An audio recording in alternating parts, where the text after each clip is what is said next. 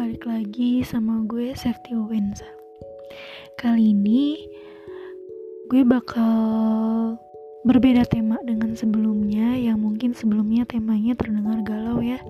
Kayak ditinggalkan baik-baik atau kayak merayakan kesedihan. Ya, pokoknya semua tema podcast-podcast gue yang baru itu gak jauh dari kegalauan yang mungkin orang first impressionnya seperti itu.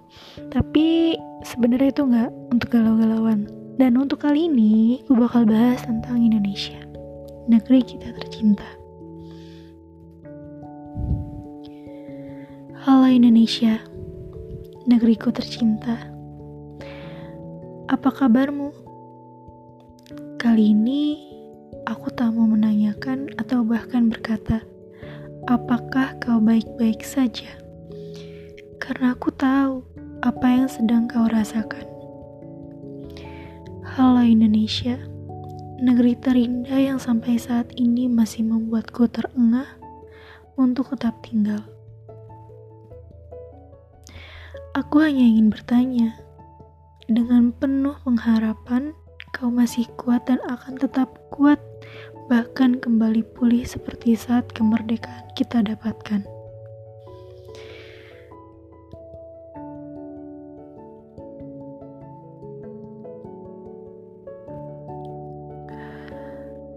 Negeri yang begitu banyak, keindahan alam yang mampu membuat semua yang melihatnya mabuk kepayang, bahkan enggan untuk meninggalkanmu.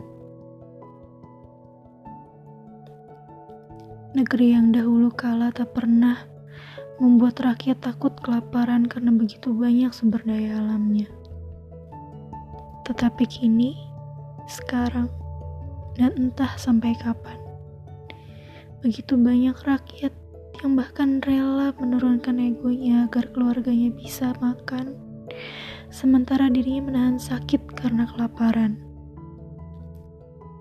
Dan saling menyalahkan bukan solusi yang bisa mengembalikan keadaan. Sudah cukup begitu banyak polemik yang terjadi, yang semakin memperlihatkan bahwa wakil rakyat kita mayoritas tidak peduli dengan rakyatnya sendiri. Diperkuat dengan adanya bukti sidang paripurna para wakil rakyat untuk mengesahkan RUU KUHP di balik pandemik wabah COVID-19 yang kita tahu.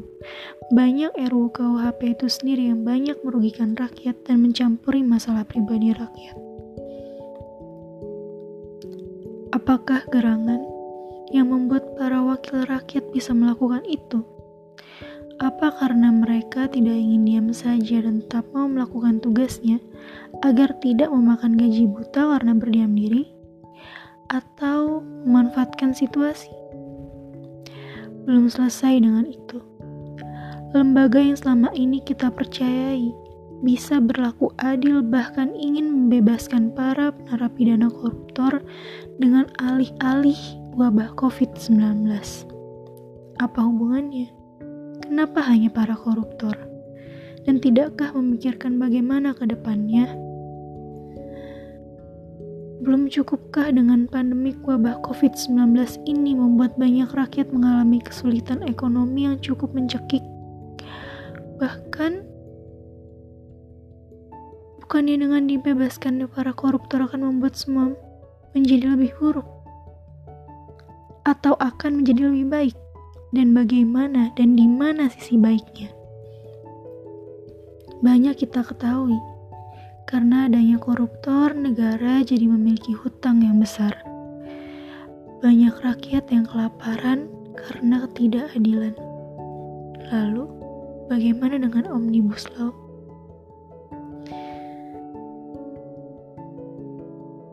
Sampai kapan Omnibus Law tidak dipermasalahkan? Sedangkan peraturan yang ada dalam Omnibus Law itu sendiri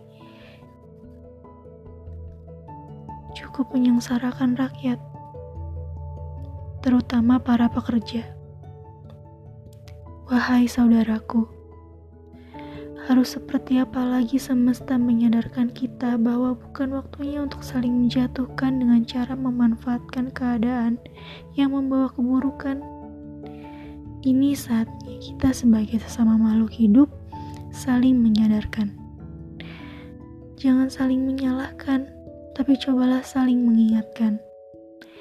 Ini bukan untuk kamu sekarang, tapi untuk keluargamu, untuk orang yang kamu sayang, untuk menjaga negeri tercinta.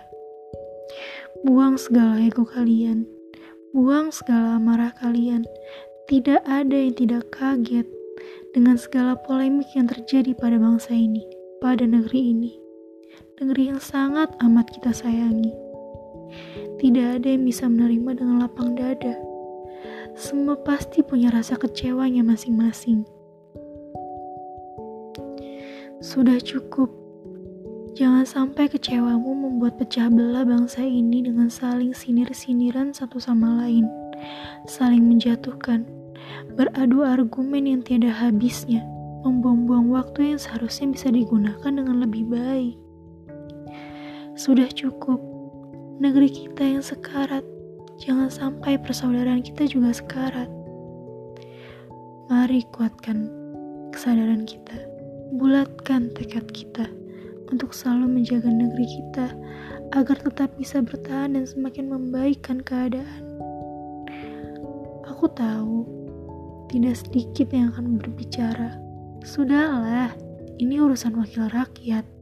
Kamu urus saja urusanmu, gak usah ikut campur. Sadar tidak?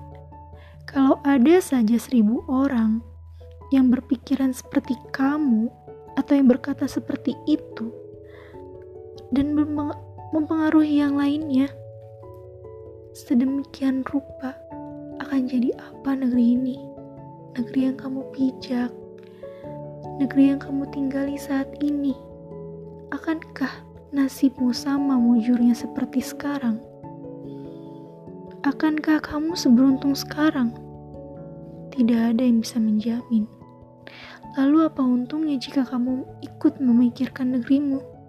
Setidaknya, kamu menyadarkan saudaramu, mempererat, mempererat tali silaturahmi antara sesama, mempererat tali persaudaraanmu sesama bangsa Indonesia dan mempertahankan kebaikan yang masih ada di negerimu. Sapalah negerimu dengan baik. Jagalah ia dengan sekuatmu. Indonesia, kami rindu. Kami rindu kemerdekaan yang sesungguhnya.